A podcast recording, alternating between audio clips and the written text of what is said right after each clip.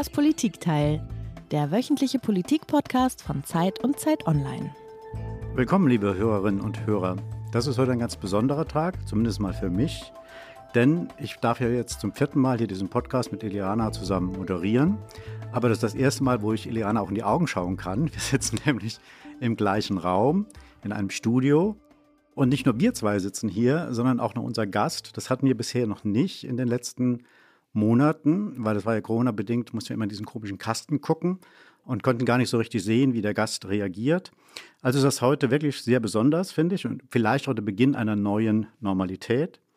Und da wir einen besonderen Tag haben, haben wir auch ein besonderes Thema und einen besonderen Gast. Genau, und ich freue mich auch wahnsinnig, wieder mal im Studio zu sein. Es war bei mir ein klein bisschen öfter. Wir hatten ja am Anfang äh, vorgehabt, dass wir eigentlich jede Woche ähm, im Studio aufzeichnen. Dazu kam es dann nicht, weil wir quasi äh, zeitgleich mit Corona gestartet sind und seitdem nehmen wir eigentlich immer digital auf und diese äh, Live-Aufnahmen sind einfach um Längen besser. Insofern freue ich mich total. Und das Ganze, diese größere Nähe, passt natürlich auch zu dem Thema, was wir heute besprechen wollen, nämlich es geht um Emotionen. Ähm, Peter ist ja nicht erst seit Beginn des Ukraine-Kriegs, dass der Kanzler unter starker Beobachtung steht. Und abseits der Frage, ob Deutschland zu wenig tut für die Ukraine, steht eigentlich auch immer wieder eine Frage im Raum, die wir beide auch häufiger diskutiert haben, nämlich die Frage, ähm, ob der Kanzler eigentlich emotional genug ist. Und das ist ja was, worüber man eigentlich mit Blick auf die Politik gar nicht so häufig diskutiert. Und dann haben wir beiden überlegt, weil wir das immer wieder gestreift mhm. haben, dieses Thema, ob wir das, diesen Emotionen in der Politik nicht mal eine ganze, eine ganze, äh, ein ganzes Politikteil widmen wollen. Also es soll in der nächsten Stunde um Emotionen in der Politik gehen. Die Frage, wie emotional darf Politik sein? Kann man Emotionalität eigentlich lernen? Und wie wichtig ist eigentlich auch Inszenierung in der Politik? Ja, und mit wem könnte man besser über dieses Thema sprechen als mit einem Schauspieler? Und jetzt habe ich die Spannung ganz groß gemacht. Ich werde sie noch ein bisschen aufrechterhalten. Und erstmal ganz kurz wollen wir sagen, wer hier hinter dem Mikrofon sitzt. Mein Name ist Iliana Grabitz. Ich bin ähm, äh, Politikchefin bei Zeit Online in Berlin. Und ich bin Peter Dausend, ich bin Hauptstadtkorrespondent der Zeit, ebenfalls in Berlin. Ja, wir haben ja einen Schauspieler, wie wir gesagt haben, aber wir haben nicht irgendeinen Schauspieler, sondern einen der renommiertesten Schauspieler, die es äh, in Deutschland gibt.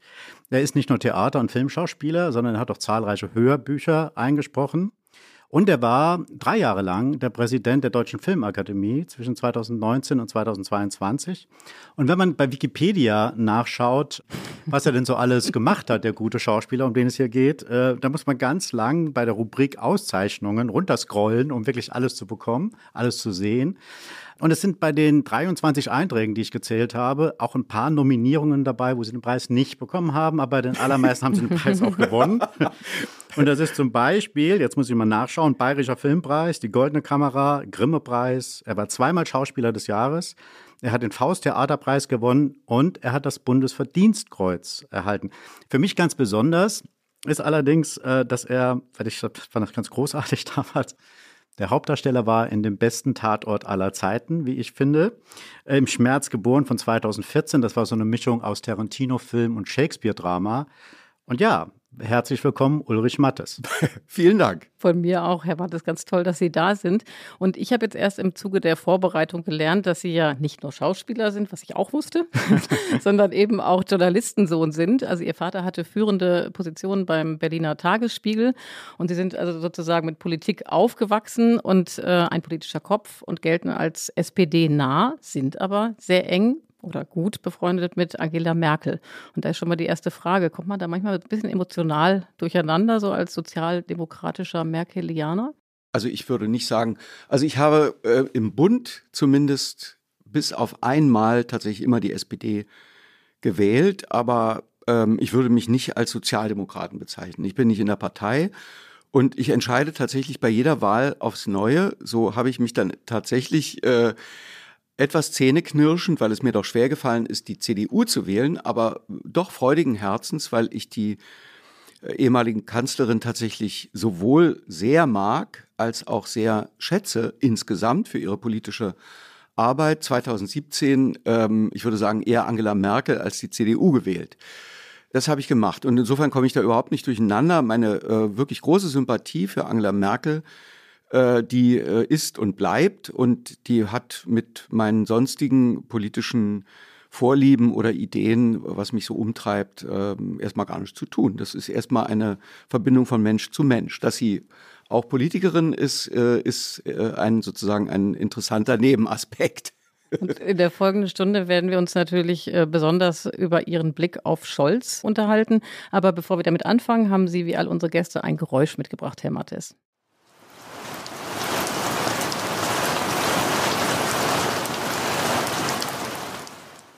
Das hörte sich nach einem Sommerregen an, oder? Warum haben Sie das mitgebracht, Herr Mattes? Ja, ich habe keinen Sommerregen mitgebracht, sondern Regen. Das ist doch ein Unterschied. Okay. Ähm, also ich habe Regen deshalb mitgebracht. Das Geräusch ist übrigens sehr schön, finde ich. Also ich habe es jetzt gehört. Es ist wirklich einfach schön. Aber deswegen habe ich es nicht mitgebracht. Ich habe es aus zwei Gründen mitgebracht. Der eine Grund ist ein politischer und der andere ist ein eher philosophischer. So würde ich es sagen. Also der politische Grund ist, dass Wasser eine immer knappere Ressource wird. Ich bin auf dieses Geräusch gekommen, weil ich in den Berliner Himmel guckte, er schon wieder wolkenlos war.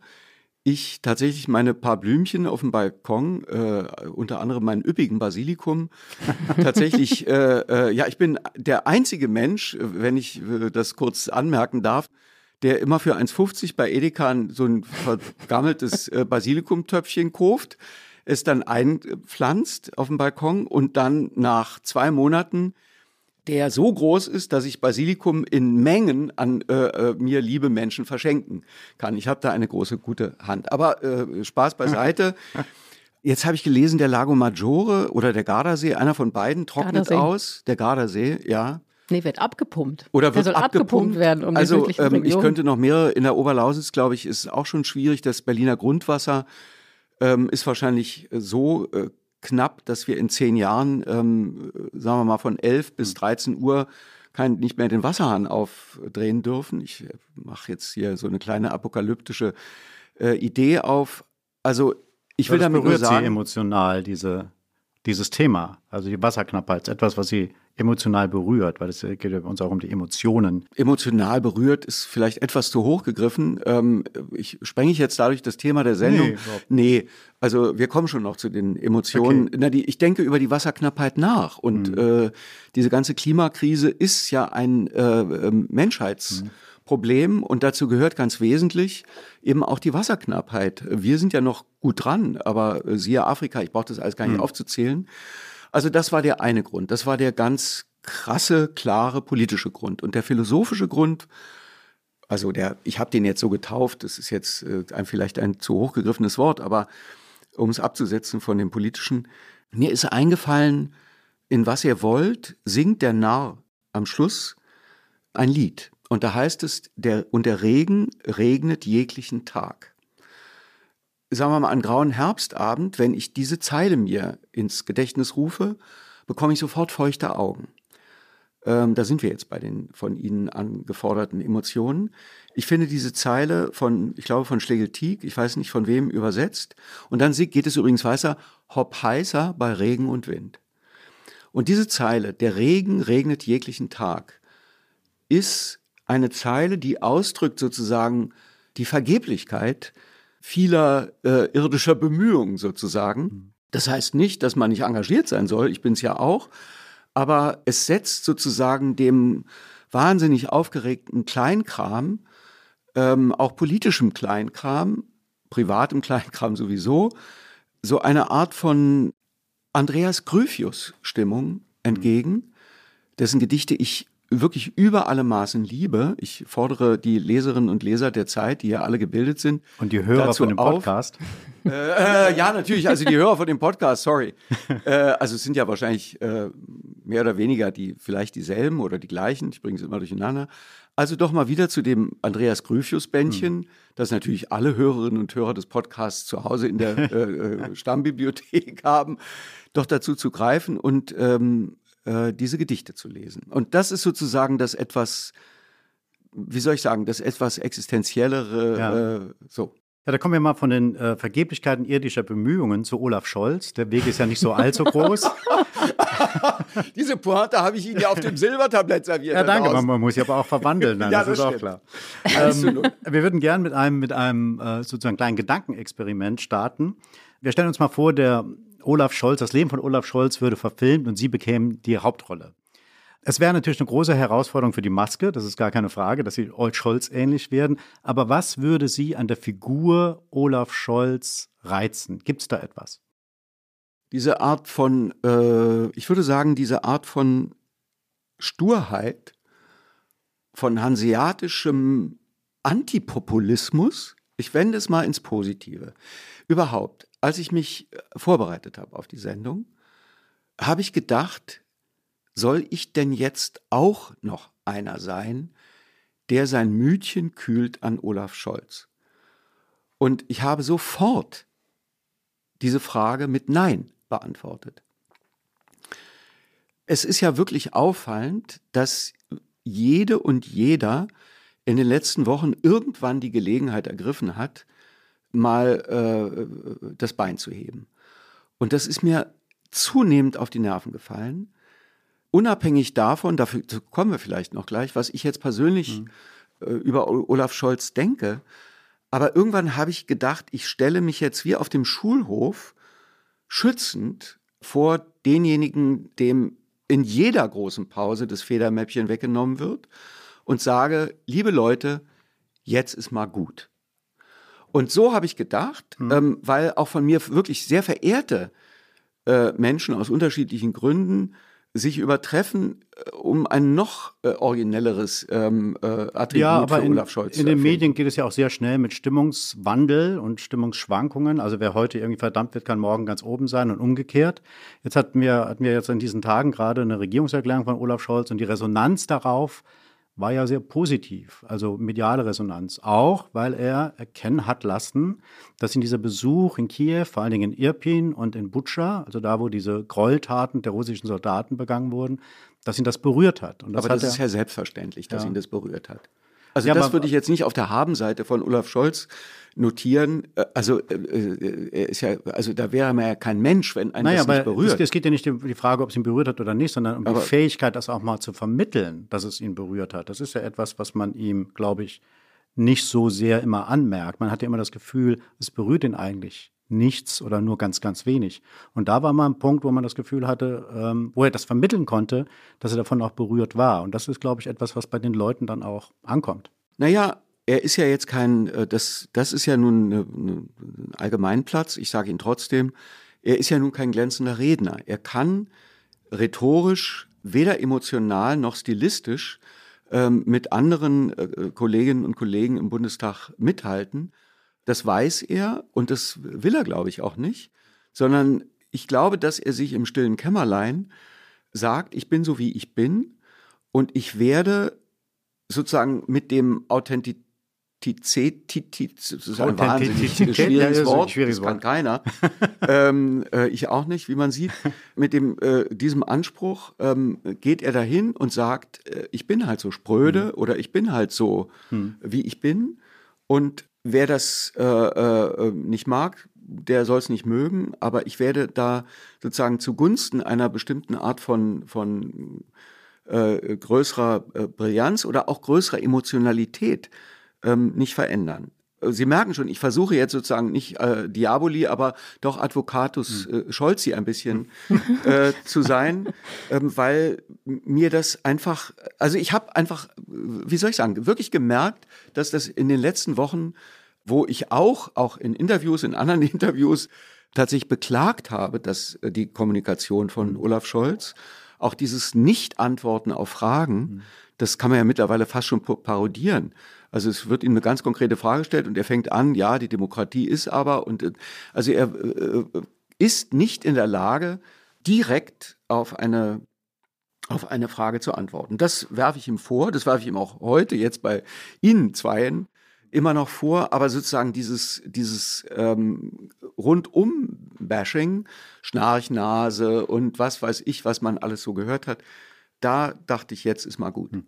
Das stimmt, also das find, kann ich total gut nachvollziehen, auch ihren Impuls, ne, dass man das Gefühl hat, dass man jetzt nicht auch noch das Beinchen heben will, ja. will wie, so, wie Sie das eben ausgedrückt haben. Und trotzdem muss man ja unterscheiden. Das eine sind ja die, in, die ist ja inhaltliche Kritik, also die Kritik an seiner Ukraine-Politik, also liefert äh, Deutschland zu wenig und zu zögerlich Waffen, um es mal darauf äh, zuzuspitzen.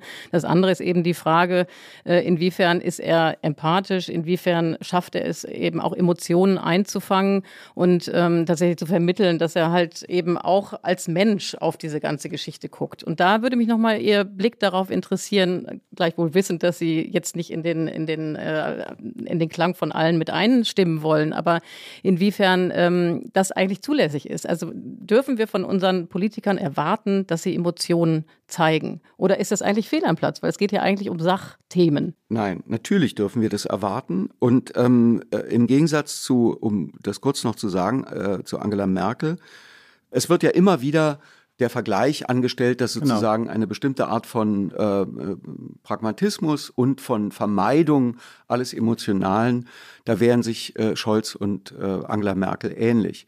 Nur mit einem Satz, ich kenne ja nun Scholz privat kaum, ich bin ihm zwei, drei Mal begegnet und da haben wir ein bisschen miteinander uns unterhalten, aber ich kann äh, sozusagen über ihn als Menschen im Grunde nur das sagen, was wir alle über ihn sagen können, die wir ihn aus den Medien hm kennen. Ähm, Angela Merkel kenne ich ja nun äh, auch persönlich und ich halte sie für einen sehr emotionalen Menschen. Ähm, ich habe sie auch so erlebt. Ich halte sie für sehr empathisch, wirklich außerordentlich empathisch. Und insofern galt ja auch sie als jemand, die eben nicht emotional ist in der Politik. Ich glaube, dass das auch Teil ihres Politikverständnisses war und ich maße mir kein Urteil an über Olaf Scholz, ob es bei ihm genauso ist. Ja, es, geht, es geht aber gar nicht so sehr, wie der jetzt wirklich ist oder nicht ist, sondern es geht um die Wahrnehmung der Leute. Also die Wahrnehmung ist eine relativ gleiche, glaube ich. Also die ist wirklich schon nah beieinander. Das sind sachorientierte, vernunftbegabte äh, Politiker, die eher über die Ratio kommen, nicht so über die Emotionen. Nur bei Angela Merkel hat das total funktioniert bei Olaf Scholz funktioniert es, wenn man sich die Umfragen anschaut, nicht. Wie erklären Sie sich diese Differenz? Weil das Weil öffentliche Image ist identisch oder nahezu identisch. Die Zeiten sind andere und es ist auch so, dass man sich, glaube ich, als potenzieller Wähler, als potenzieller Wählerin nach einer bestimmten Periode einer politischen Amtszeit, glaube ich, irgendeine Art von Gegenmodell wünscht. Und zwar nicht nur politisch, sondern in gewisser Weise auch emotional. Und ich glaube, die, das Bedürfnis der Menschen nach dem vermeintlich eher rationalen oder vielleicht auch tatsächlich rationalen Regierungsstil, mhm. äh, nicht vermeintlich, sondern tatsächlich rationalen Regierungsstil von Angela Merkel, wünscht man sich was anderes. Ausdruck dessen war erstmal, dass die äh, SPD aus unterschiedlichen Gründen äh, jetzt äh, den Kanzler stellt. Und man wünscht sich auch, wie soll ich sagen, also auch, äh, ich erkläre mir auch die Beliebtheit von Robert Habeck, die ich teile, mhm. auch damit, dass man es einfach wirklich interessant und ähm, sehr besonders findet, dass äh, Habeck einfach nahbar ist, dass er reflektiert ähm, in öffentlichen Statements über seine Rolle, dass er Pro und Contra abwägt, dass er sozusagen die Kompliziertheit der Entscheidungsfindung immer mitkommuniziert. Ähm, ich finde das großartig, ich finde es angenehm. Ich habe mich über übrigens, wenn ich das kurz sagen darf, über einen Artikel von Anna Meyer in der Zeit wahnsinnig geärgert, die ihm vorgeworfen hat, ja, er legt den Kopf schief, er macht das, ja. er macht das, er macht das. Also äh, äh manche Leute können auch immer alles falsch machen. Dann mhm. kommt äh, äh, eine Journalistin und wirft ihm nun auch das noch als Pose vor dass er natürlich ein Mensch ist, um kurz bei Habeck zu bleiben, der sich dessen auch bewusst ist, was er macht, wie wir letztendlich also wie Politiker, wenn sie oder Politikerinnen, wenn sie in der Öffentlichkeit stehen, sich natürlich auch bewusst sind dessen, was sie machen. Das kann man ihm nicht zum Vorwurf machen. Er ist einfach deutlich geschickter in seiner Kommunikation, als es Scholz ist. Ja, er bricht, glaube ich, sehr, sehr erfolgreich mit einem Klischee, nämlich mit dem Klischee, dass man als Politiker immer so eine Entschiedenheitsrhetorik haben muss. Genau. Und das finde ich auch bemerkenswert. Aber vielleicht sollten wir uns den Olaf mal anhören, wenn wir schon so viel über ihn geredet haben. Wir haben äh, einen O-Ton von ihm von einem Bundestagsredner. Olaf Scholz, nicht? Oder Olaf sind Sie Scholz. du mit ihm? Ja, wollte ich kurz. Das ist, wenn man SPD-Berichterstattung macht. Dann sagt man Olaf. Nein, also ich sage natürlich Herr Bundeskanzler, wenn ich ihn sehe. ja. Aber, Aber jetzt wenn unter man- uns dreien sagen Sie Wenn man, Olaf? wenn man mit Sozialdemokraten spricht, ja, und dann sagt nicht, was macht der Kanzler, was macht denn der Olaf so, Ja. wenn man mit denen redet, ja. Aber ich habe ja eben schon gesagt, als Sozialdemokraten würde ich mich nicht bezeichnen. das ist ja auch vollkommen in Ordnung. Also wir hören jetzt Olaf Scholz. was wir aus den aktuellen Beständen der Bundeswehr an Waffen liefern können. Alles das, was sinnvoll ist und schnell wirkt, das wird geliefert. Ich weiß, dass die Bundesverteidigungsministerin Christine Lambrecht alles unternimmt, was angesichts der Beschlusslage unserer Alliierten und mit Blick auf die Fähigkeiten der Bundeswehr machbar ist. Ein Zitat aus dem Bundestag und das ist vielleicht so gerade das Gegenteil von dem, was einem Tränen in die Augen treibt. Ich weiß es nicht, wie Sie es empfinden. Das ist ja jetzt gemein. Aber ich muss Sie jetzt trotzdem nochmal nach Ihrer, ähm, also Sie haben ja gesagt, ähm, viele Wähler, die für die Ampel gestimmt haben, also für den Regierungswechsel gestimmt haben, die haben sich was anderes gewünscht. Die wollten auch einen Wechsel und eine andere Form der Politik. Über Habeck haben Sie gesprochen. Wie ist Ihr Blick auf Olaf Scholz? Nicht auf den Olaf, auf Olaf Scholz. Äh, Wenn Sie, sagen wir, die letzten drei Monate Revue passieren lassen, seitdem ähm, der Krieg ausgebrochen ist, sind ja schon mehr als drei Monate. Naja, ähm, ich bin, was, äh, also was die Politik angeht, was die Ukraine, was die äh, Ukraine-Politik angeht, jetzt habe ich den Satz endlich raus, tatsächlich eher auf Seiten der Grünen. Ich äh, wünschte mir eine deutlichere, eine klarere Stellungnahme pro Ukraine. Ich wünschte mir tatsächlich mit schwerem Herzen Waffenlieferungen. Ich habe frühzeitig das richtig gefunden, dass ich sowohl Habeck schon vor längerer Zeit, als er noch aufs Dach gekriegt hat von seinen Grünen, als er gesagt hat, wir müssen da jetzt Waffen liefern. Annalena Baerbock hat sich ja da auch sehr schnell klar positioniert. Und das Zögern von äh, Olaf Scholz oder das, sagen wir mal, die, die Zurückhaltung verstehe ich bis zu einem gewissen Grade, aber ich wünschte mir, ähm, sagen wir mal, eine klarere Haltung. Das ist die Sachebene und wir wollen ja heute über die Emotionen und auch Ja. über die Inszenierung sprechen. Wünschten Sie sich mehr? Also sind Sie an der Stelle enttäuscht? Und wenn ich da gleich noch eine Frage nachschieben kann, vielleicht können Sie die in einem beantworten. Schauen Sie eigentlich als Schauspieler anders auf Politiker? Ich bin tatsächlich äh, äh, etwas enttäuscht. Äh, Dieses, äh, diesen kurzen Ausschnitt, den wir gerade gehört haben, der ist nun tatsächlich besonders dröge gewesen. Das, äh, Die einen sagen so, die anderen so. Nee. Also man hört ihn schon öfters auch so. Ja, naja gut, man hört ihn öfter so, ja. Aber da würde er, um es wirklich nochmal kurz äh, zu sagen, sagen, so bin ich halt. Das ist meine Art, das ist mein hanseatisches, sprödes, äh, Fischbrötchenhaftes Wort an Wort und Satz an Satz und Nebensatz und dann Nebensatz. Und er schwingt sich halt nicht zu irgendeiner großen rhetorischen Geste auf, eher selten. Ich höre tatsächlich, dass er das in nicht öffentlichen Zusammenhängen durchaus oft tut. Also dass seine Reden, sagen wir mal, in irgendeinem, äh, weiß ich nicht, in irgendeinem SPD-Gremium durchaus leidenschaftlicher ist, impulsiver, äh, spontaner. Vielleicht denkt er, ähm, aber das ist jetzt wirklich, äh, also wirklich Freud für ganz Arme, dass er in öffentlichen Zusammenhängen, zumal jetzt in dieser Situation mit dem Krieg in der Ukraine, wirklich jedes Wort abwägen muss, weil ihm jedes Wort, zumal heutzutage, brauche ich Ihnen alles nicht zu sagen, die Medien stürzen sich ja sofort auf jedes äh, falsche Wort oder eine etwas missverständliche Formulierung, dass er da abwägen muss. Und äh, das ist möglicherweise, so erkläre ich mir das. Aber wenn ich Ihre Frage äh, beantworten, soll Frau Grauitz gar nicht sagen, ich glaube nicht, dass ich, also vielleicht mache ich das unterbewusst, weil ich, natürlich ist mein, mein Hauptinteresse sind einfach Menschen. Ich studiere Menschen, ich gucke sie mir an, ich äh, beobachte sie, ich, äh, das ist Teil meines, meines Seins, meines Wesens. Das habe ich auch schon als Kind gemacht, als ich noch nicht Schauspieler war.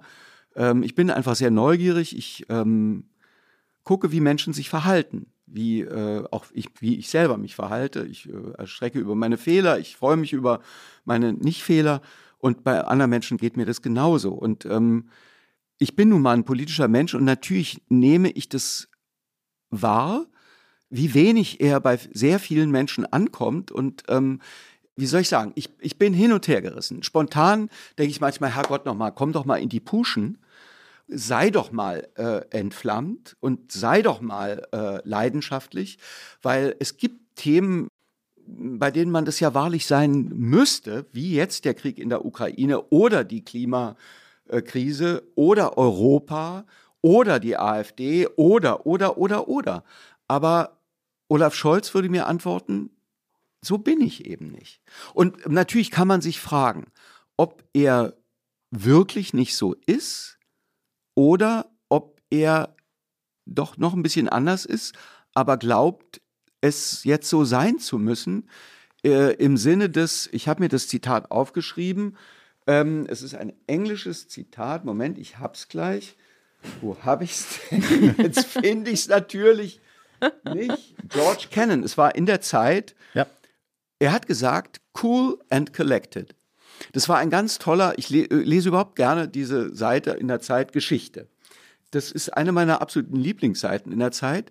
Und da war über den großen Diplomaten und ähm, äh, Russlandkenner George Kennan ein großer Artikel. Und er hat sozusagen im Umgang mit Russland hat er diese beiden interessanten äh, Wörter verwendet. Also damals ging es ja noch um Stalin. Man möge doch cool and collected sein. Und möglicherweise hat Olaf Scholz schon bevor dieser äh, Artikel in der Zeit erschien, ist ähm, über George Kennan sich gedacht, das nehme ich mir mal vor. Und das ist der angemessene Umgang mit diesem Krieg und mit Putin. Ja, und dafür hätte ich tatsächlich, das sage ich, trotz der Kritik, die ich ja auch an kommunikativem Stil bei Olaf Scholz habe, andererseits dieses cool and collected, also man muss es jetzt nicht übersetzen, das halte ich vielleicht doch auch für angemessen. Also es ist alles nicht so einfach. Muss ja auch sagen, es kommt gut an. Ne? Also die, äh, er ist zwar in persönlichen Umfragen, steht er nicht gut da, aber 70 Prozent der Deutschen tragen ja seine Ukraine-Politik mit. Ne? Also Das ist schon daher, richtig. Das ist schon richtig. Also Das ist interessant. Ja, wir sind aber auch da schon beim Thema, wo wir eigentlich ein bisschen später nochmal drauf äh, intensiver eingehen wollen, nämlich bei Inszenierung und Rollenverständnis. Das Ja, hat ja damit was zu tun. natürlich. Also welches Rollenverständnis als Kanzler hat Scholz, da können wir ein bisschen später kommen. Aber wir wollen Ihnen jetzt mal den Scholz noch einmal vorspielen, den Sie so sehr vermissen. Den gibt es nämlich auch. Äh, Bestimmt. Nämlich einen leidenschaftlichen, äh, lauten, ja, ja, ja, ja. erregten. Ich ahne, was jetzt kommt. ja, dann hören wir es mal. Ich respektiere jeden Pazifismus. Ich respektiere jede Haltung. Aber es muss einem Bürger der Ukraine zynisch vorkommen, wenn ihm gesagt wird, er solle sich gegen die putinsche Aggression ohne Waffen verteidigen. Das ist aus der Zeit gefallen. Sie wissen, wo es war? Natürlich, na, auf irgendeiner Wahlkampfveranstaltung. Also ich weiß In Düsseldorf. Ort jetzt nicht War in mehr. Düsseldorf. Ja, alles klar. Ja, beim. NRW, genau. Ja, ja. Genau. Und das ist ja eine Situation, wo Scholz wirklich aus seiner Rolle der, des Beherrschten, des ewig Vernünftigen irgendwie fällt, sozusagen. Nee, er musste Und, auch über die Störer drüber brüllen. Ja. Das war rein äh, physikalisch. Ja. Musste, musste er da drüber, sonst hätten die ihn, wenn er weiter so, ba, ba, ba, ba, ba, hätten die gar nicht gehört. Ja. Aber es, glaube ich, es ging ihm auch tatsächlich um was und man hat es gemerkt, dass es ihm um was ging. Und ich ähm, habe das damals auch gehört und dachte, bravo, richtig so, äh, Ja. ver verstehe ich. Wonach ich fragen wollte, ist es, ob es in Ihren Augen so ein Muster gibt, also Situationen, in denen Politiker prinzipiell emotional werden müssen, wo sie das erwarten, wo es auch das Publikum erwartet, dass man emotional wird. Naja, natürlich ist eine Bierzeltrede beim Wahlkampf äh, vor CSU-Delegierten, da muss irgendwie Söder oder wer auch immer, muss quasi liefern, um mal ein jetzt für mich nicht so prickelndes Beispiel.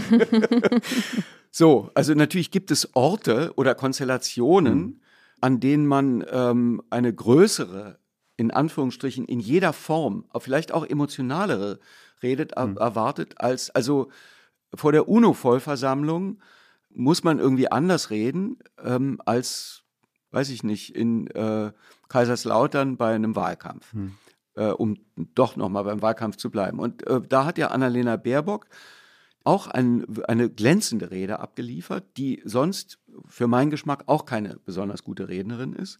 Aber ihre Rede vor der UNO fand ich großartig. Da hat sie lange mit ihren SkriptdoktorInnen drüber gebrütet und ähm, da haben alle gemeinsam in Teamwork eine wirklich glänzende Rede fabriziert, die sie auch sehr gut gehalten hat. Insofern ist manchmal führt auch der Ort ähm, äh, dazu, dass man sich anders sammelt, um nicht collected mit George Kennan zu sagen. Also ähm, das merke ich ja an mir, mir selber, um ganz kurz, äh, äh also in der Premiere ist man einfach nochmal in anderer Form als in der 738. Vorstellung. Und insofern gilt es auch für Politikerinnen und Politiker, dass die in, bei bestimmten Anlässen anders nochmal, siehe äh, Merkel bei der einen Corona-Rede, genau. bei der sie so etwas ähm, wirklich zittrig fast ähm, darum gebeten hat, jetzt diese Maßnahmen zu ergreifen. Und sie wolle sich nicht vorwerfen, ich weiß nicht mehr. Hm. So. Und ähm, da gibt es ja viele, viele, viele Beispiele, wo aufgrund einer bestimmten Konstellation oder einer, einer, ein, einfach eines Impulses, mhm. eines, einer Emotion, denn sie sind ja nun mal alle Menschen, sie sind, haben alle Emotionen, auch Olaf Scholz hat die, müssen aber äh, oder glauben, damit unterschiedlich umgehen zu müssen. Ja, nee, das, ich will aber gerne bei dem Rollenverständnis nochmal nachhaken. Ist es denn aus Ihrer Sicht, äh, also wenn man sich vornimmt, man will eine bestimmte Rolle, in einer bestimmten Rolle bestimmte Wirkung erzielen. Das macht ja jeder Politiker. Ist das für Sie schon eine Inszenierung oder ist das Professionalität? Oder gehört die Inszenierung sogar zur Professionalität? Natürlich gehört die Inszenierung zur Professionalität. Also äh, es gibt ja ein berühmtes äh, Zitat des großen äh, äh österreichischen Dramatikers und Freud, äh, Freundes Arthur Schnitzler. Wir spielen immer. Wer das weiß, ist klug. Einschub. Ja. Es gibt äh, ja die Erwartungshaltung auch der Bevölkerung, dass ein Politiker heutzutage vor allen Dingen auch authentisch zu sein hat, was immer authentisch auch bedeutet. Also und das Authentische und das Inszenierte stehen in einem Widerspruch zueinander. Äh, wie kann man sowas auflösen? Aber das ist ein, das ist die, die, der, dieser Erwartung liegt ein kleines öffentliches, wie soll ich sagen, oder ein Paradoxon der Öffentlichkeit. Äh, oft ist es so, wenn die Politiker authentisch sind, äh, sind die Leute auch nicht so richtig zufrieden. Ähm, man will ja zum Beispiel überhaupt keinen Streit in Parteien. Man, man will möglichst eine geschlossene Partei, sonst wählt man sie nicht. Andererseits ist ja Streit in Parteien was total authentisches, weil Menschen streiten sich in Gruppen. Das ist völlig normal und angemessen. Ich glaube, grundsätzlich haben viele äh, Menschen schon ein Gespür dafür, wenn jemand, sagen wir mal, äh, lassen wir mal dieses Modewort oder auch nicht Modewort authentisch weg und sagen wahrhaftig. Und ich glaube, ähm, die Leute hatten das Gefühl, das Gespür dafür, Angela Merkel ist wahrhaftig. Und sie haben bei, um mal, äh, eigentlich vermeide ich solche äh, Negativ-Namensbeispiele, äh, aber ich sage es jetzt mal, sehr viele Leute äh, haben zum Beispiel bei Christian Lindner nicht das Gefühl, hm. er wäre wahrhaftig. Hm. Und insofern ist der Anspruch, nach, wahrhaft, nach einer bestimmten Wahrhaftigkeit ist groß, aber Politiker können ihn nicht gleichermaßen gut bedienen. Habeck kann das glänzend, Christian Lindner kann es ganz offensichtlich nicht. Der ist in einer bestimmten Art von Eitelkeit oder von, äh, ich weiß nicht was, äh, gefangen. Und deswegen kommt sozusagen immer diese Art von äh, merkwürdiger, lächelnder Selbstverliebtheit rüber. Und äh, das geht einfach vielen Leuten auf die Nerven. Und der Olaf Scholz inszeniert sich ja als politischer Vernunftsmensch eigentlich. Ne? Ist er denn wahrhaftig nach Ihrem Empfinden? Ja, das ist eine Frage, die äh, äh, und das ist das Problem von Olaf Scholz, die man weder mit klar mit Ja hm. oder mit Nein beantworten kann, weil man es nicht richtig weiß. Und das empfinde ich tatsächlich auch so. Und das habe ich eben in den Wo letzten Wochen ihm sozusagen innerlich auch ein bisschen vorgeworfen, dass das Kommunikative, man ist sich nicht sicher, ist er so oder glaubt er, so sein zu müssen, weil die Zeiten so sind, wie sie sind? Und das ist eine Schwäche, weil die Leute eigentlich impulsiv auf Menschen reagieren. Man weiß nach, haben Neurologen rausgefunden, irgendwie nach 0,4 äh, Sekunden, ob ein Mensch einem sympathisch ist oder eher nicht. Und äh, äh nun hatte man länger Zeit äh, als 0,4 Sekunden, um rauszufinden, ob Olaf Scholz äh, mhm. einem sympathisch ist oder nicht. Äh, und da sind viele Menschen sind unsicher, ob sie, wie soll ich sagen, ob sie die Persona Olaf Scholz als echt empfinden sollen oder nicht. Hm. Und das ist was anderes, als ob sie seine Politik, das, das gut cool heißen. and collected, hm. ob sie das gutieren hm. oder nicht. Aber bei der Person ist man sich unsicher. Und das ist eine Schwäche, die er, an der er arbeiten müsste. Also das klingt jetzt so paternalistisch, das ist furchtbar aus meinem Mund, aber ich rede jetzt einfach wie ein ganz normaler Wähler und auch als jemand, der eher Sympathien für Olaf hm. Scholz hat als nicht. Hm. Eindeutig, das aber, ist so. Aber kann man das denn lernen? Weil Sie sind ja nur vom Beruf jemand, der eben ähm, weiß, in, in alle möglichen Rollen reinzuschlüpfen. Also kann man Wahrhaftigkeit lernen? Kann er da noch dran arbeiten? Oder ist das möglicherweise einfach auch so, dass wenn man so gestrickt ist, wie er vielleicht gestrickt ist, wir wissen es alle nicht, äh, dass es halt, ähm, also dass da einfach auch die Mittel begrenzt sind? Naja, ich, ich glaube, da er ein Mensch ist äh, und kein, äh, keine Giraffe, hat er natürlich Emotionen. Und ich, ich glaube, es wäre, also wenn ich diesen schrecklichen Rat hier äh, aus dem Studio am Mikrofon sitzend ihm jetzt geben soll, ich glaube, es wäre besser für ihn und also für die ganze Gesellschaft, wenn er diese Emotionen, die er wie jeder Mensch natürlich hat, auch mal zeigen würde. Ich würde gerne mal bei der Inszenierung noch mal ein bisschen verharren sozusagen. Mir hat Franz Müntefering mal erzählt, als er gemerkt hat, dass seine drei Wortsätze, für die er ja berühmt war, ja, also Partei gut, Fraktion gut, Kanzler auch, Glück auf, ähm, als er das gemerkt hatte, dann hat er das auch inszeniert. Also er hat seine Reden noch stärker auf diese drei Wortsätze hin äh, strukturiert und, und das äh, inszeniert, wie gesagt. Ist das, ist das noch aus Ihrer Sicht das legitim äh, oder verliert sich da die Wahrhaftigkeit? Oder wird diese Wahrhaftigkeit sozusagen nur poliert und ins Schaufenster gestellt? Also ich glaube, dass Franz Müntefering sozusagen auch mit äh, 17 schon eher in drei Wortsätzen gesprochen hat. Der ist so. Und als er gemerkt hat, dass das zumal in sozialdemokratischen Kreisen gut mhm. ankommt, diese Art von, äh, was haben Sie eben gesagt? Fraktion ja, Glück gut. auf. Ja, klar. Ähm, das, das, ist, das ist auch seine Landsmannschaft, da kommt er her, da reden viele Leute so wie er. Und das kam einfach gut an, weil man mit ihm diese Art von äh, sozialdemokratischem äh, Urgestein äh, haften, was sich dann, ja, ist ein bisschen ein Vorurteil, aber macht ja nichts, ähm, Menschen haben ja nun mal auch äh, Vorurteile. In dem Fall ist es ja ein sympathisches Vorurteil, dass Sozialdemokraten aus äh, NRW eher in drei Wortsätzen reden. Ja. Das hat ihm genutzt und da hat er gesagt, ach Kinder, was kostet die Welt? Ich rede jetzt, ich, ich ähm, äh, gieße da noch ein bisschen Dünger drauf und dann äh, bringt mir das noch äh, ja, 8700 Stimmen mehr. Da hat mich auch die von Ihnen ja sehr geschätzte Angela Merkel sich ein Stück weit inszeniert, nämlich als sie gemerkt hat, dass diese Rolle der vernünftigen, der auf dem Boden gebliebenen äh, Kanzlerin, sehr machtvollen Frau, mehrfach gewählt zur mächtigsten Frau der Welt. Und diese mächtigste Frau der Welt äh, erzählt dann, dass sie am Wochenende in der Kartoffelsuppe rührt und sowas. Äh, hat sie da nicht auch diese Bodenständigkeit, ich bin so geblieben, wie ich immer war, hat sie das nicht auch irgendwie ein bisschen inszeniert und man sich da auch der Frage stellen musste, stimmt das denn wirklich so? Also von außen, ich kenne sie ja so privat ja nicht. Sie isst gerne Kartoffelsuppe. ja, das, ist also, äh, das ist keine Inszenierung, sie isst gerne Kartoffelsuppe. Ja, also. Das ist meine Antwort. Okay.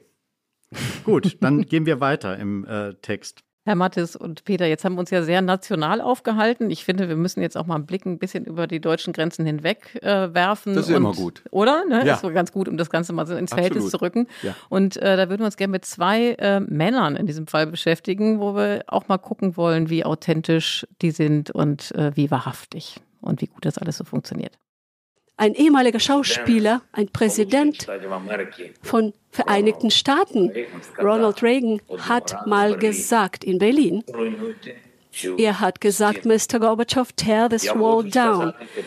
Zerstören Sie diese Mauer. Und das sage ich an Sie, lieber Herr Bundeskanzler Scholz, zerstören Sie diese Mauer. Ge geben Sie Deutschland die Führungsrolle, die, sie, die Deutschland verdient. Und damit ihre Nachfahren stolz sind auf sie. Unterstützen Sie den Frieden, unterstützen Sie die Ukrainer, stoppen Sie diesen Krieg, helfen Sie uns, diesen Krieg zu stoppen. Es lebe die Ukraine. Ja, wir haben hier einen Auszug aus der Rede gehört von Volodymyr Zelensky im Deutschen Bundestag. Ich glaube, wir können uns alle daran erinnern, an den Tag, als er diese Rede gehalten hat und vielleicht nicht gerade auf die Response gestoßen ist, die man äh, sich gewünscht hätte. Aber das ist ein anderes Thema. Mhm. Ähm, Zelensky ist ja gewissermaßen ein Kollege von Ihnen oder war sozusagen, weil er war ja Schauspieler, ja. bevor er eben das Präsidentenamt übernommen hat. Wer weiß, und was aus mir noch wird. Eben, ja. eben. Ne? genau, wir bereiten heute den Boden dafür. Genau. Genau, vom Kanzlerberater zu wie auch immer, ich mache jetzt nicht weiter. Also auf jeden Fall ähm, ist es ja so, dass äh, Zelensky, bevor er eben, bevor der Krieg äh, losbrach, ja äh, gar nicht so wahnsinnig beliebt war in der Bevölkerung, aber jetzt über den Krieg eine, natürlich auch Identifikationsfigur für seine eigenen Landsleute geworden ist, aber auch darüber hinaus. Also wir alle nehmen ihn wahr, wir alle haben ein Bild vor Augen, äh, was natürlich auch mit äh, damit zu tun hat, dass er, glaube ich, häufig gute Worte wählt, wie man auch jetzt hier in dem Auszug gehört hat, dass er eben das Bild der, der Mauer aufgegriffen hat. Und meine Frage an Sie wäre jetzt eigentlich, wie groß denken Sie, ist der Anteil seines schauspielerischen Talents an dem Erfolg, in Anführungsstrichen, den er jetzt hat? Ich habe ihn als Schauspieler nicht gesehen, ich habe auch diese Serie nicht gesehen. Ich kann also die, äh, das Ausmaß seines schauspielerischen Talents, was er als Schauspieler hatte, nicht beurteilen. Aber natürlich hat er wie jeder Schauspieler ähm, weiß er um Wirkungsmechanismen. Das, das weiß man einfach. Das heißt nicht, dass er nicht äh, authentisch sein könnte. Ich bilde mir ein, dass ich jetzt in unserem Gespräch jetzt hier auch äh, nicht so tue, als ob, ähm, sondern irgendwie authentisch bin und wahrhaftig so, wie ich bin oder glaube zu sein. Und bei Zelensky ähm, ist es so, dass er natürlich sich in gewisser Weise auch inszeniert. Er hat immer dieses olivgrüne hm äh, T-Shirt an. Er wählt seine Worte extrem bewusst. Er ist in jedem äh, Parlament, in dem er äh, vertreten ist, bezieht er sich konkret auf das Land, in dem er auftritt. Die Art, wie er redet, ist durchaus charismatisch. Also ich würde sagen, er ist in diese Rolle des Präsidenten in Kriegszeiten durchaus reingewachsen. Ich finde, er hat jetzt bei seinen Auftritten äh, Charisma ich äh, finde erstmal, also, also als er Präsident wurde, dachte ich, ach ja, schon, schon noch ein Schauspieler, das hatten wir ja mit Reagan, ein abschreckendes Beispiel. Ähm, also ich dachte erstmal, naja, okay, gut, äh, so. Aber er macht es, ähm, er geht mit der Situation, finde ich, wirklich gut um. Und er erzielt in eine enorme Wirkung. Und ich glaube, er weiß, dass er diese Wirkung äh, international äh, erzielt. Ja, da haben wir noch einen anderen O-Ton, das ist ein, eines anderen Politikers, äh, der zwar kein Schauspieler ist, aber in dem, glaube ich, durchaus einer steckt. What do you say the Americans were scared though? I guess nearly 200 dead, 14,000 who are sick, millions, as you witnessed, who are scared right now. What do you say to Americans who are watching you right now who are scared? Uh, I say that you're a terrible reporter. That's what I say. I think it's a very nasty question, and I think it's a very bad signal that you're putting out to the American people. The American people are looking for answers and they're looking for hope. And you're doing sensationalism and uh, the same with NBC and Comcast. I don't call it. I don't call it Comcast. I call it Comcast. Let me just for whom you work. Let me just tell you something. That's really bad reporting, and you ought to get back to reporting instead of sensationalism. Ja, das war natürlich Donald oh. Trump, den wir da gehört haben, der einen Reporter zerlegt. Und wenn ich sage, dass in ihm ein Schauspieler steckt, das ist, äh, dann meine ich damit, dass er, dass es ihm gelingen ist, als ein absoluter Zögling der Ostküstenelite, als jemand wahrgenommen zu werden, der die Sorgen und Nöte der weißen Unterschicht, der vergessenen, äh, oftmals vergessenen weißen Unterschicht versteht. Aus einer, ja. aus einer professionellen äh, Sicht betrachtet, ähm, Warum gelingt ihm das so gut? Ja, also äh, äh, den, den ehrenwerten, wunderbaren Beruf des Schauspielers im Zusammenhang mit Trump zu verwenden, das äh, verbitte ich mir. Entschuldigung. Das, äh, ja, das ist wirklich, das geht nicht. Ähm, Trump ist einfach ein schrecklicher, böser Mensch, der die, wirklich die niedersten Instinkte gut zu triggern versteht, einfach weil er, weil er böse ist und weil er geschickt ist in seiner Bösigkeit, dass es sozusagen auch soziologische Probleme gibt in den USA, über die man ganze äh, Stapel von Büchern oder äh, seitenweise Dossiers in der äh, geschätzten Zeit schreiben kann, ist ja klar. Aber ich will jetzt weiter ähm, die unsere schöne, wertvolle Sendezeit nicht, nicht verplempern, indem ich ja, mich dann, über dieses dann, Arschloch äußere. Okay, ein bisschen allgemeiner gefragt nochmal. Sie haben ja selber auch jede Menge böse Charaktere auch gespielt in Ihrem schauspielerischen Dasein. Kann man irgendeine Form von Gegenmittel gegen das Böse daraus oder irgendein Rezept, wie man das Böse bekämpfen kann, daraus destillieren aus Ihren Erfahrungen? Naja, es ist ja immer was ganz Konkretes Böses. Ähm, äh, also äh, wenn ich mich ähm, um mal zwei äh, böse Menschen, die ich tatsächlich beide gespielt habe, zu nehmen, nämlich äh, Josef Goebbels im Untergang und dann in einem Netflix-Film Munich, München 1938 äh, äh, Adolf Hitler, dann habe ich mich jeweils bemüht, um einen bestimmten Charakter, um einen bestimmten Phänotypus, um bestimmte Situationen, in denen laut Drehbuch diese Figuren agieren. Das waren jeweils ganz konkrete schauspielerische Aufgaben, die ich da zu erfüllen hatte. Und als Mensch davor und danach, vor der Kamera kann man ja nicht äh, anfangen, drüber nachzudenken, sondern muss man spielen.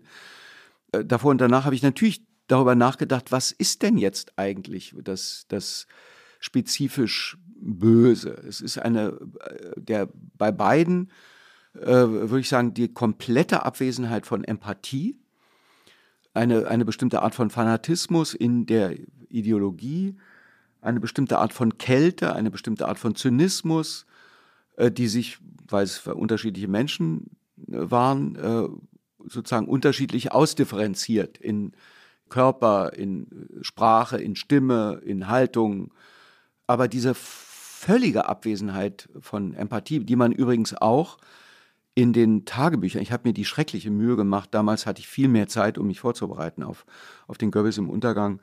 Ähm, und da habe ich mir diese ganzen 2000 Seiten Tagebücher hm. vom ersten bis zum letzten Tag äh, durchgelesen und die wirklich die komplette Abwesenheit von Empathie ist so spürbar, das fand ich sehr interessant und ähm, aufschlussreich und auch traurig.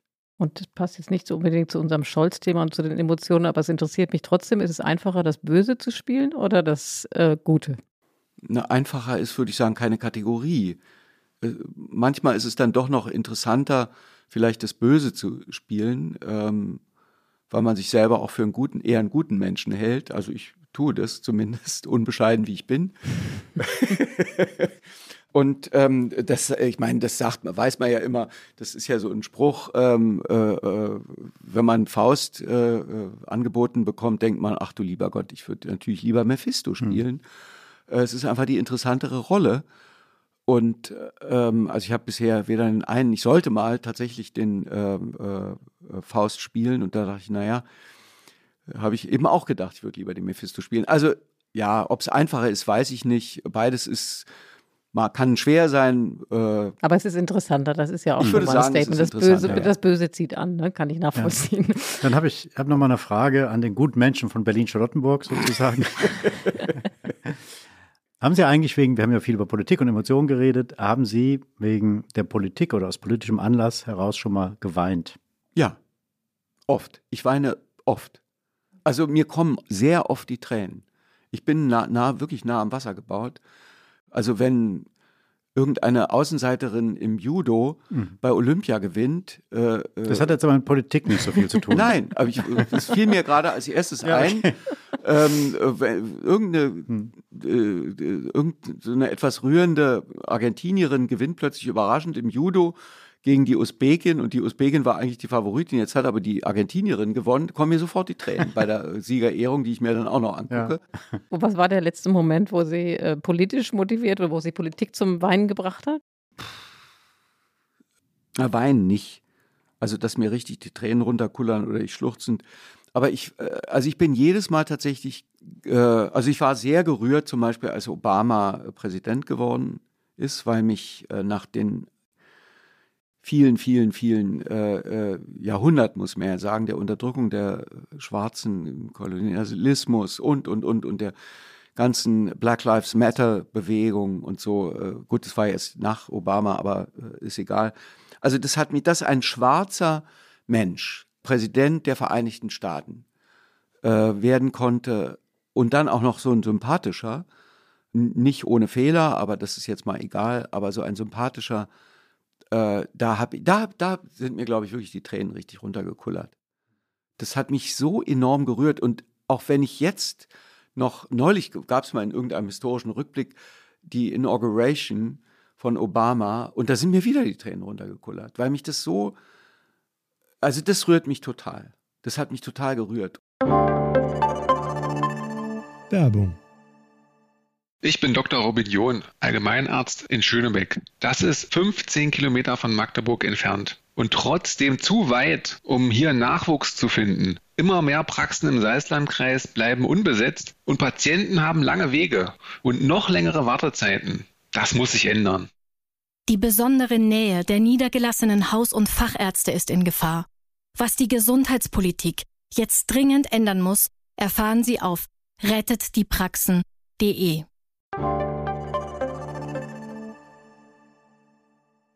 Das wäre natürlich eine gute Gelegenheit jetzt bei dieser, wir kommen so langsam auch zum Ende unserer Sendung.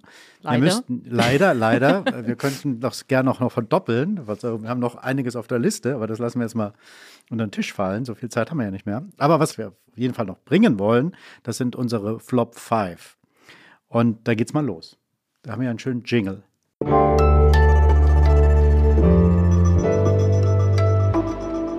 Flop 5. ich hatte mir aufgestanden einen, ich möchte sagen, noch schöneren Jingle erhofft. Aber, aber der gut. war schon sehr der schön. War schön, ja.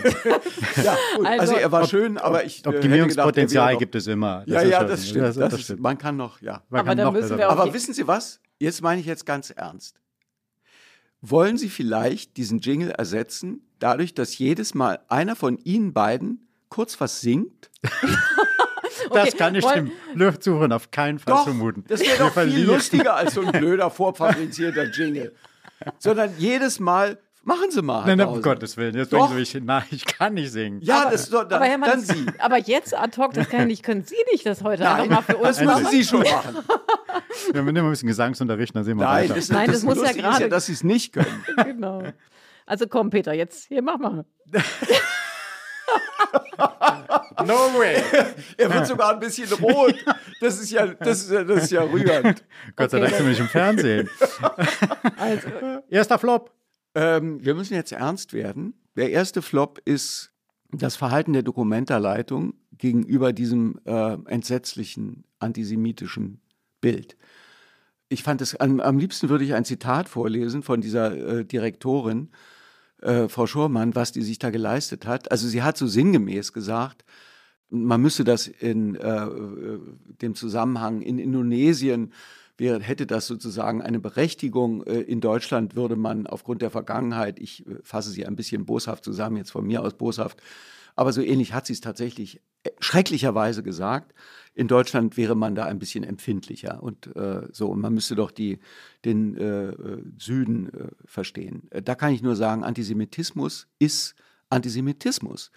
Und es ist völlig wurscht, in welchen Zusammenhängen der äh, entsteht.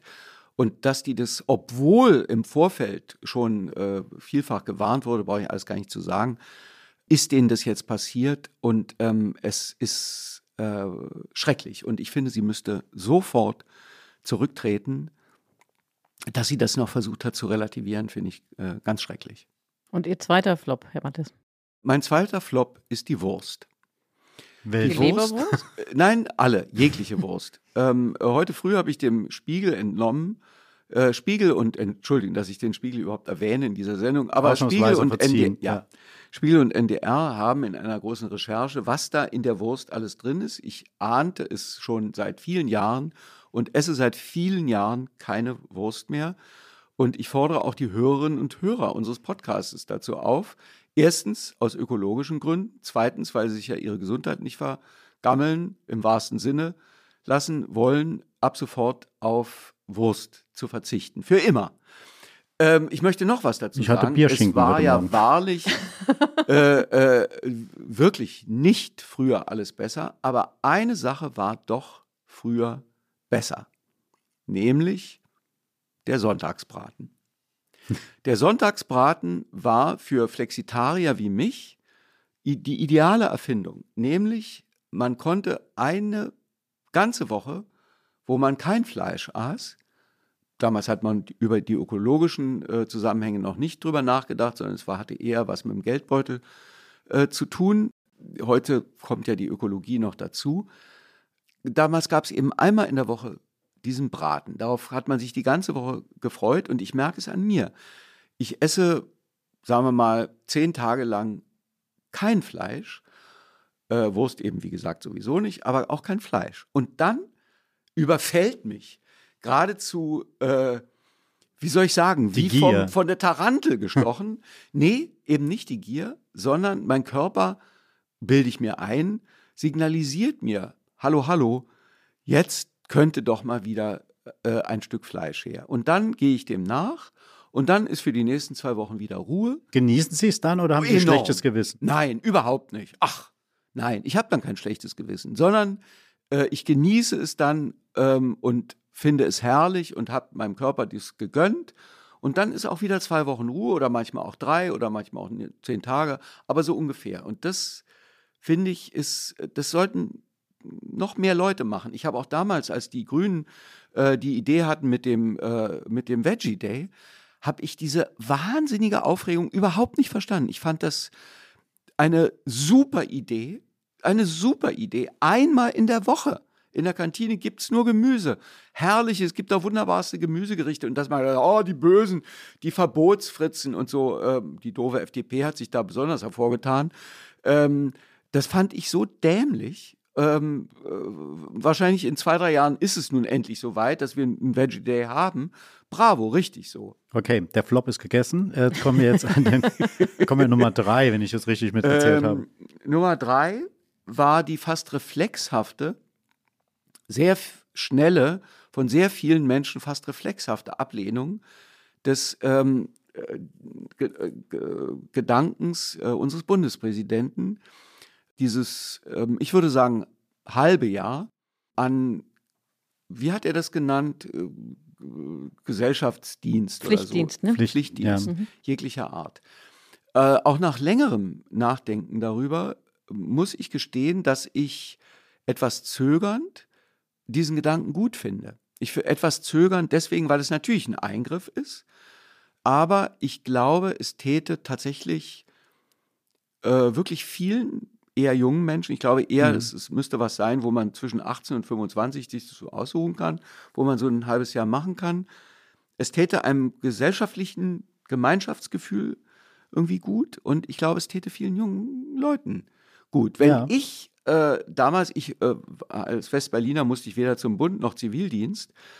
Ähm, ich hätte damals Zivildienst gemacht und ich glaube, ich hätte das auch irgendwie okay gefunden. Es gibt ja einen Gedanken jetzt, also der äh, von der, von der anderen Seite kommt, denn von denjenigen, die betroffen wären, von den jungen Leuten, die sagen, warum gibt es nicht so einen Boomer-Dienst, also Leute, die so alt sind wie wir, Herr Mattes, ähm, dass die äh, mal noch einen Dienst an der Gesellschaft leisten müssen, weil das sind ja diejenigen, die die Lebenschancen der jüngeren Generation stärker beeinträchtigt haben. Wir haben im Klimawandel vorhin mal kurz gesprochen.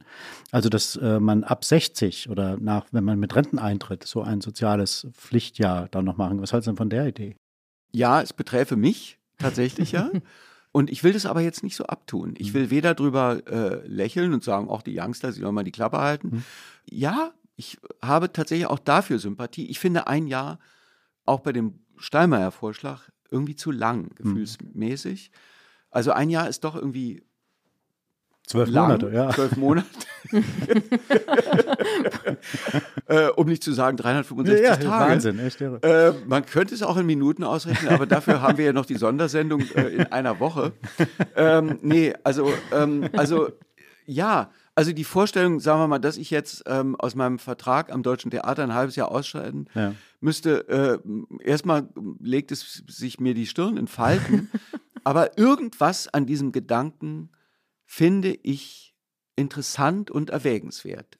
Auch für die Boomer tatsächlich, ja. Ich finde das ja ganz interessant. Aber man kann natürlich das halbe Jahr auch direkt vor Eintritt ins Rentenalter, kann man das natürlich auch legen. Ne? Da müssen sie nicht vorzeitig Ja, ausschieben. sondern nun man ist der. Schauspielerberuf ja äh, privilegierter und herrlicher, wunderbarerweise einer, den man auch mit 93 noch ausüben kann, wenn man sich den Text noch merken kann und wenn man nicht äh, mit an 17 äh, Krücken läuft, wenn man schon das 19. Hüftgelenk Ja, äh, außerdem ist ja der Schauspielerberuf auch permanenter Dienst an der Gesellschaft.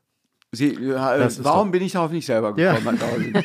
Noch schöner hätte ich es natürlich Ich nicht will sagen jetzt, dass wir können. zum vierten Flop kommen, so langsam, Ja. weil sonst läuft uns die Zeit davon. Oh je.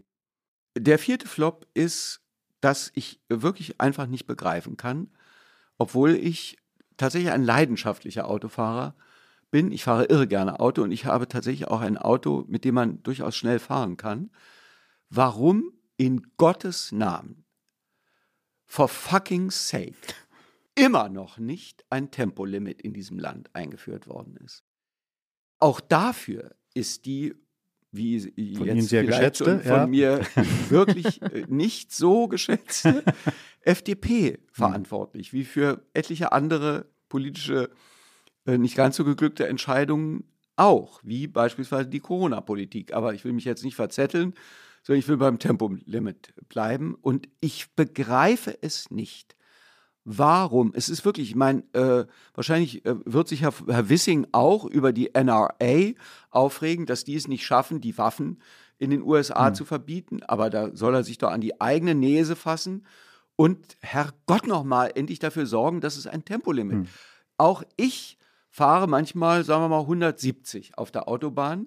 Mein Wagen gibt es her und ich fahre es auch. Aber es, da kann ich nur sagen, ich bin doch ein Paradebeispiel dafür. Ich würde sofort, dann fahre ich halt 140, krieg mal ein Knöllchen.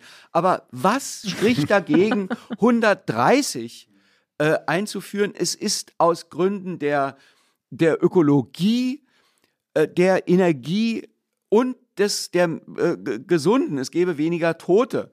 Also aus allen Gründen äh, spricht nur alles, warum kriegen wir es denn nicht hin? Ich bin, das ist wirklich, also das ist, ich finde es verzweiflungsvoll. Aber da kriegt er volle Unterstützung von uns hier Absolut. am Tisch, oder? Peter, Ja, da würde ich auch sagen, auch. wäre ich voll dabei. Ja. Und Oder? Ja, absolut. Auch bei den anderen Sachen nicht? Äh, nee, doch.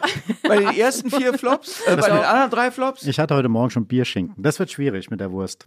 Bierschinken, da wird doch nur so Zeug reingestopft, was man überhaupt nicht mehr. Das kommt doch durch so ein, lesen Sie mal das Spiegelding. Ja, ja, also Lesen muss Sie mal ich auch sagen, ich habe heute Morgen auch nur auf dieses Bild geguckt und dachte, also ich bin da total bei Ihnen. Also von mir haben Sie, glaube ich, in allen vier Flops haben Sie meine volle Unterstützung. Ich habe den ersten jetzt gerade schon wieder vergessen, aber ich glaube auch. Der erste war die Dokumenta. Ah, Die ja, da Documenta, ja, natürlich auch, auch, sicher. natürlich auch. Kommen wir aber jetzt zum fünften Flop. Vielleicht haben wir da noch mal eine kleine Divergenz. Nee, nein, der fünfte Flop, da werde ich jetzt sozusagen tatsächlich auch noch mal etwas ernst.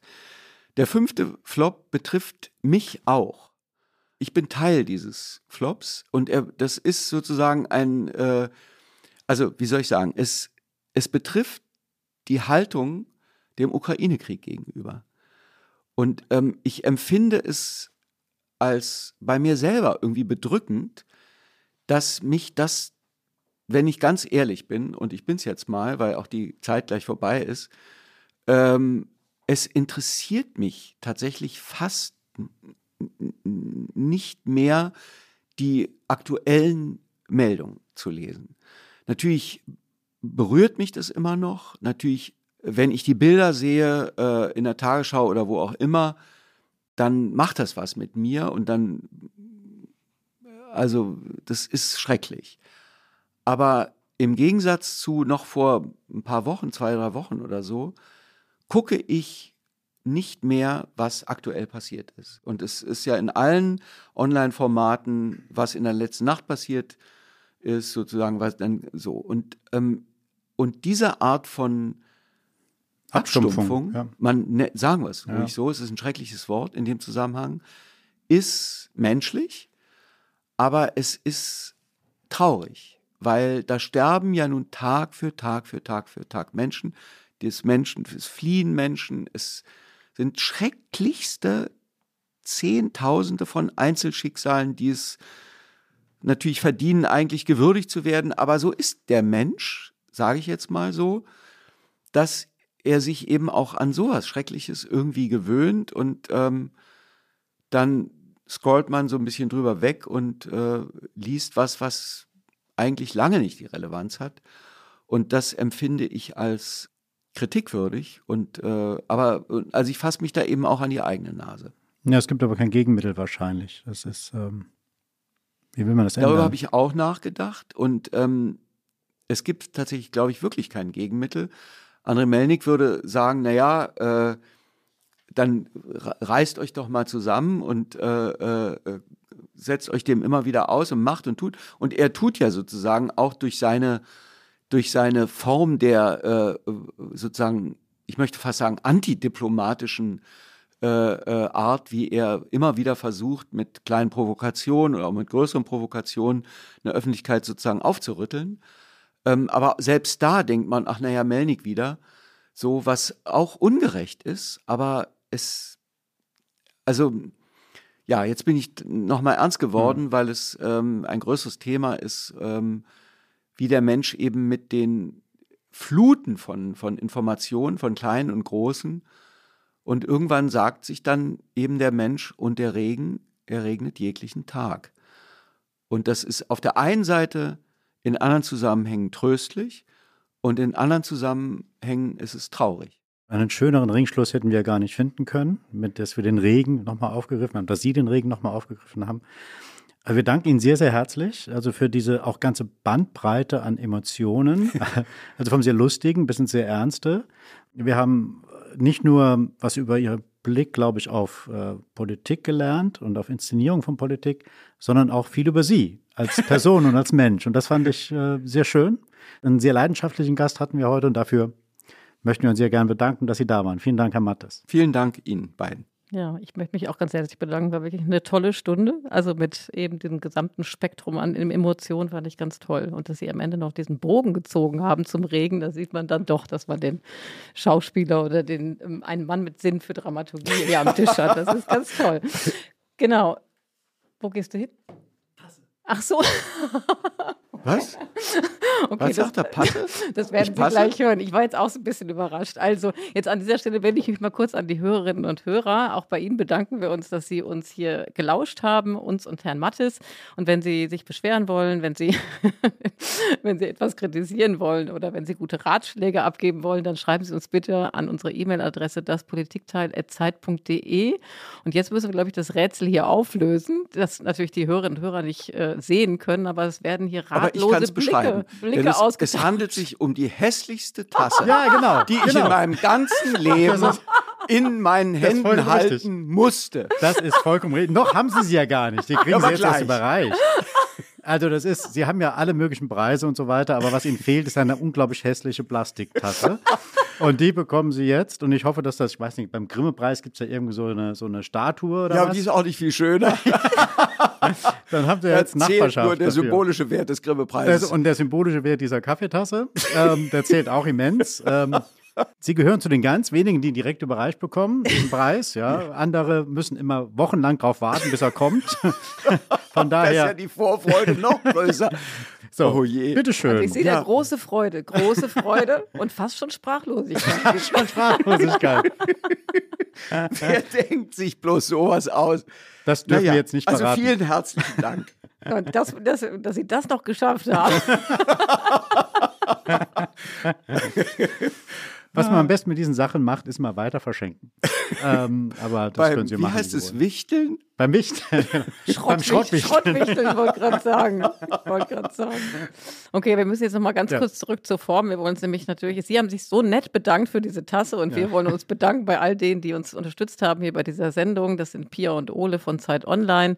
Das ist die Carlotta Wald, die uns bei, den, bei der Recherche und bei den O-Tönen unterstützt hat und natürlich bei den Pool Artists unserer Produktionsfirma. Und in der nächsten Woche sind unsere Kollegen Tina Hildebrand und Heinrich Wefing hier wieder am Start.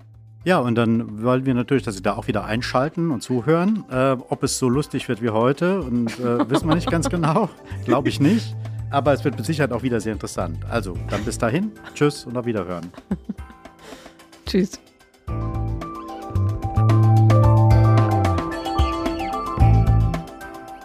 Das Politikteil ist ein Podcast von Zeit und Zeit Online, produziert von poolartists.de.